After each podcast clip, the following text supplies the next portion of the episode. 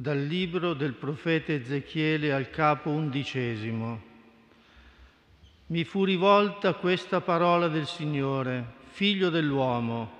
Gli abitanti di Gerusalemme vanno dicendo ai tuoi fratelli, ai deportati con te, a tutta la casa di Israele.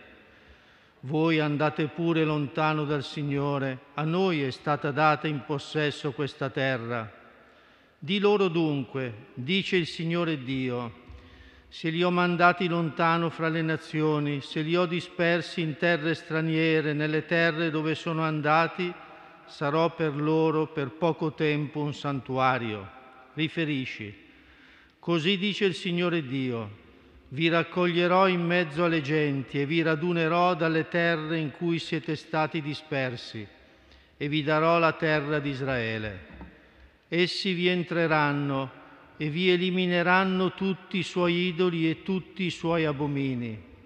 Darò loro un cuore nuovo, uno spirito nuovo metterò dentro di loro, toglierò dal loro petto il cuore di pietra, darò loro un cuore di carne, perché seguano le mie leggi, osservino le mie norme e le mettano in pratica. Saranno il mio popolo e io sarò il loro Dio ma su coloro che seguono con il cuore i loro idoli e i loro abomini farò ricadere la loro condotta. Oracolo del Signore Dio. È parola di Dio.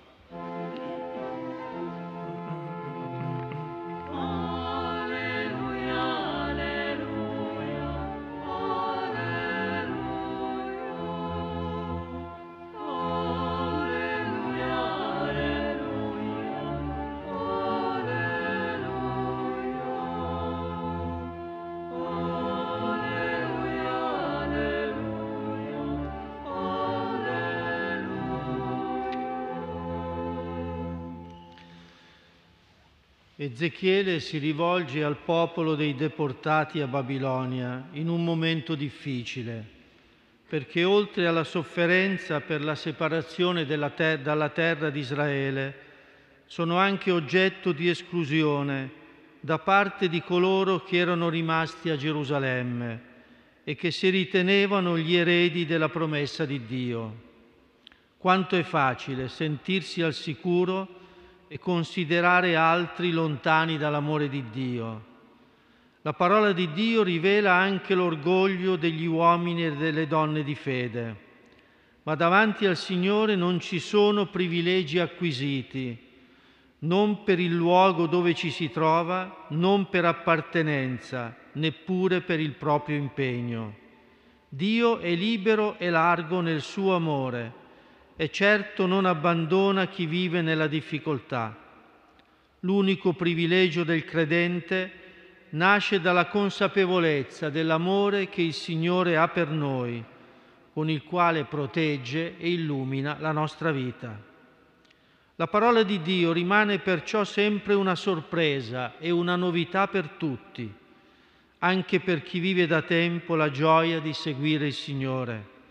Infatti, la parola di Dio suscita domande perché si presenta come un annuncio di speranza in un mondo difficile, a volte rassegnato, altre volte rabbioso, dove il conflitto sembra voler dettare le ragioni del vivere, un mondo a volte sottomesso alla religione del benessere, della riuscita, non diversa da coloro a cui si rivolge il profeta e che erano rimasti a Gerusalemme rispetto a chi era stato esiliato e soffriva la separazione da quella terra che il Signore aveva promesso al suo popolo.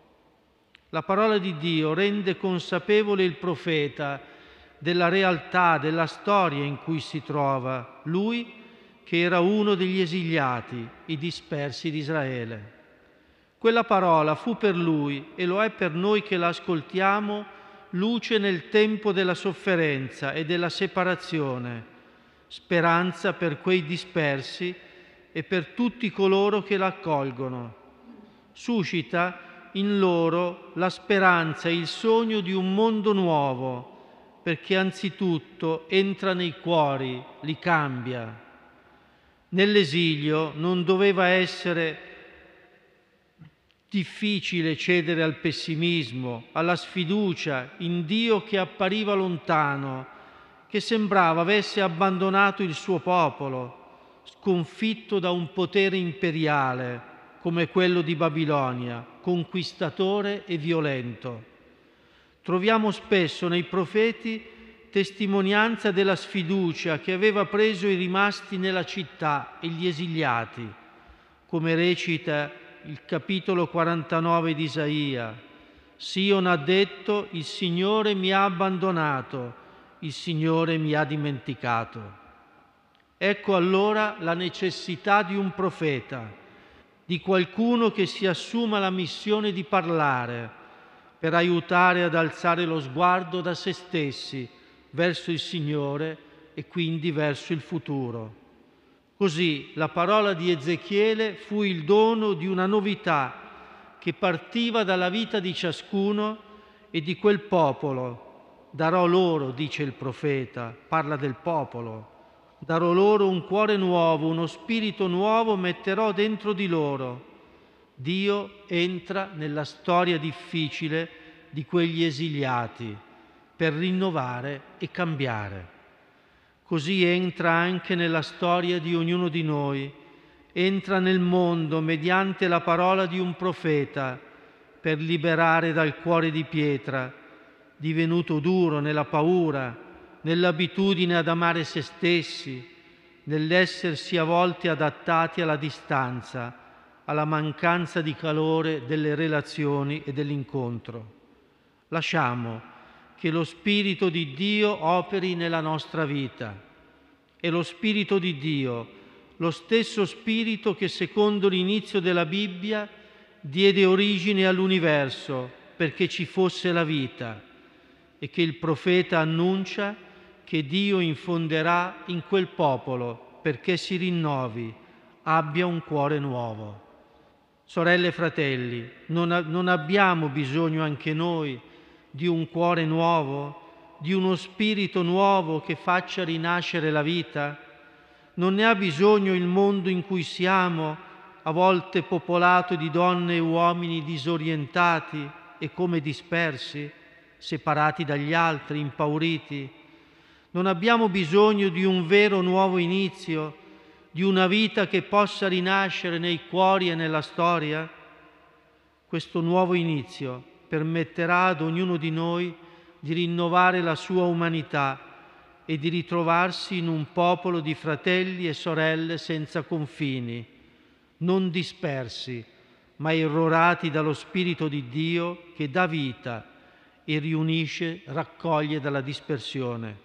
Certo, ognuno di noi è chiamato a una scelta, come chiede il profeta, tra seguire gli idoli o il nostro Dio.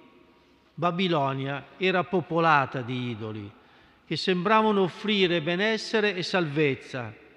Anche il nostro mondo non è privo di idoli, non certo fatti di pietra e così enormi e visibili come quelli di Babilonia, ma per questo forse più subdoli e potenti, perché entrano nei cuori e nelle menti, per convincerci ad ascoltare infine solo noi stessi la preghiera e la parola profetica ci aiutino a scegliere di accogliere il dono dello Spirito di Dio per rinnovare la nostra umanità e per cambiare il mondo.